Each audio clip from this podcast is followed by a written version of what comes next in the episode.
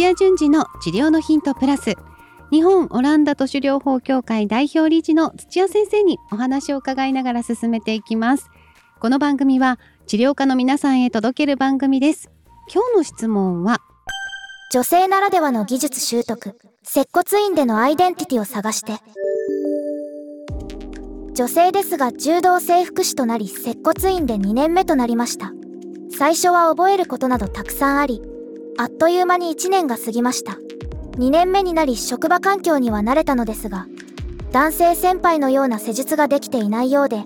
男性の患者様を担当することがだんだん減ってきています。何とかして男性先輩のように患者様の満足いく技術を身につけたいのですが体力的にきつい時があります。せっかく職場ではただ一人の女性柔道整復師なんで私が男性の先輩にはないものを身につけたいと考えています。先生のところには女性柔道整復師さんはいらっしゃいますか？またすぐに女性ならではのスキルを活かせるような習得すべき技術などはありますか？アドバイスお願いします。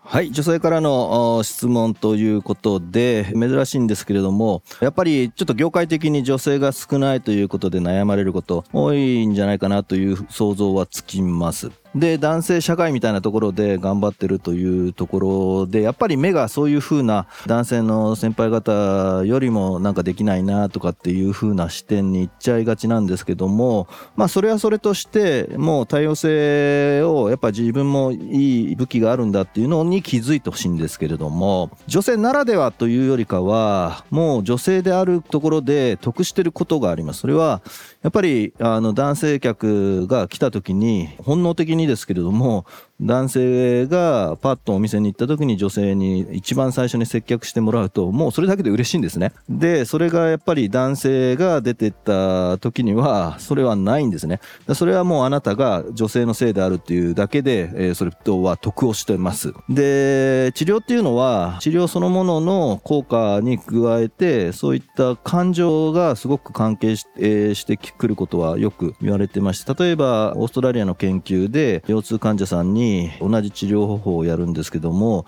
一人はポジティブな言葉がけをいっぱいめちゃくちゃこう声がけをしてもう一人はネガティブな言葉がけをするというような形で何万人かにやってた研究があるんですけども感知率ですね。腰痛になって感知したっていう率で言うと実に20%以上の差が出てきたんですね。ネガティブな声がけをすると40何パーセントすいませんあの正確じゃなくて。でポジティブな声がけをすると60何パーセントということで技術に差差がなくやることがほぼ同じっていうようなしっかり研究計画を立ててやったところもうそこの声がけだけで2割の差が出ると。ということで女性であるあなたがねあのそこのところを自覚して武器になってニコニコしながらポジティブな声がけをするだけで男性の方よりもより治癒効果が上がってくるっていうのはものすごく努力するべきところの一つかと思います。一方で手先がですね男性よりも細いっていうことが武器になる時もありまして細かいところの細部のところまでに手手が届くとかあるいは触診的にすごく鍛えていきますと主観的ではあるんですけども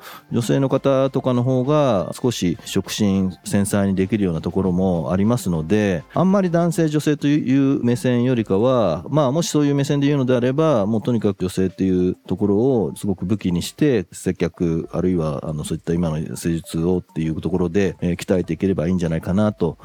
いうふうに思う。一方でやっぱりあの男性女性関係なく一治療家としてやっぱり自分は女性だから技術がないんだとかあの知識が足りないんだっていうんではなくてそこは一治療家として襟を正してやっぱり自分は先輩よりは知識がないんだなっていうただそれだけのようなところもあると思うのであのそこの部分は自分で努力されてやっぱ成長をしていくっていうことが大事になってくるかなというふうに思います。で一方で女性ならではのね治療だったり分野に特化するのも手かと思いますそこの部分は泌尿器だったりとか、え、出産にまつわるあるいは、え、生理にまつわるものであると男性の職員だにいくら知識があっても腕があっても触れるのが嫌だっていう女性のお客さんもいらっしゃいますのでそこは女性であるあなたしかできない分野でもあるのでそちらを武器にして磨いていくっていうのはどうでしょうか？えー、実際にね女性だけの整骨院数は少ないですけども、えー、オープンしてるの知ってますしニーズは結構ありますので私は女性には強いとか女性特有のね症状に対して知識を身につけ理論武装してでしっかりとそのスキルをね身につけた上で勝負してはいかがでしょうか。今回はねちょっと自信のない、えー、くなっちゃってる女性がねこの男社会の中でどう生きていくかっていうようなちょっと肩に力が入った治療家のあの質問から女性男性っていう見方でよりね女性ならではのところを生かして武器にしていったらどうかっていう話と一方で女性でしかできないところここあるんじゃないかっていうね生理の部分系の部分出産の部分そういった女性特有のね疾患に対しての分野にどんどんどんどんアプローチしていく。で一方でねやっぱり一治療家としてしっかりと先輩に肩並べるような知識テクニック高度なスキルを身につけていくっていうようなことがいいのではないかという2つの視点からねアドバイスさせていただきました。ね、ぜひ頑張っていただければと思います。はい、今日は以上になります。いってらっしゃい。番組では皆さんからの質問をお待ちしております。理学療法士として、柔道整復師として、鍼灸師として、ご活躍の皆さん、今後オランダ都市療法を本格的に学びたいという皆さん、その後の事業展開まで考えているという皆さんもぜひ、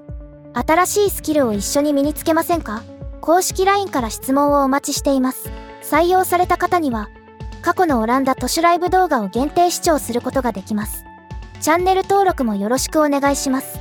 土屋順次の治療のヒントプラス、日本オランダ都市療法協会がお届けしました。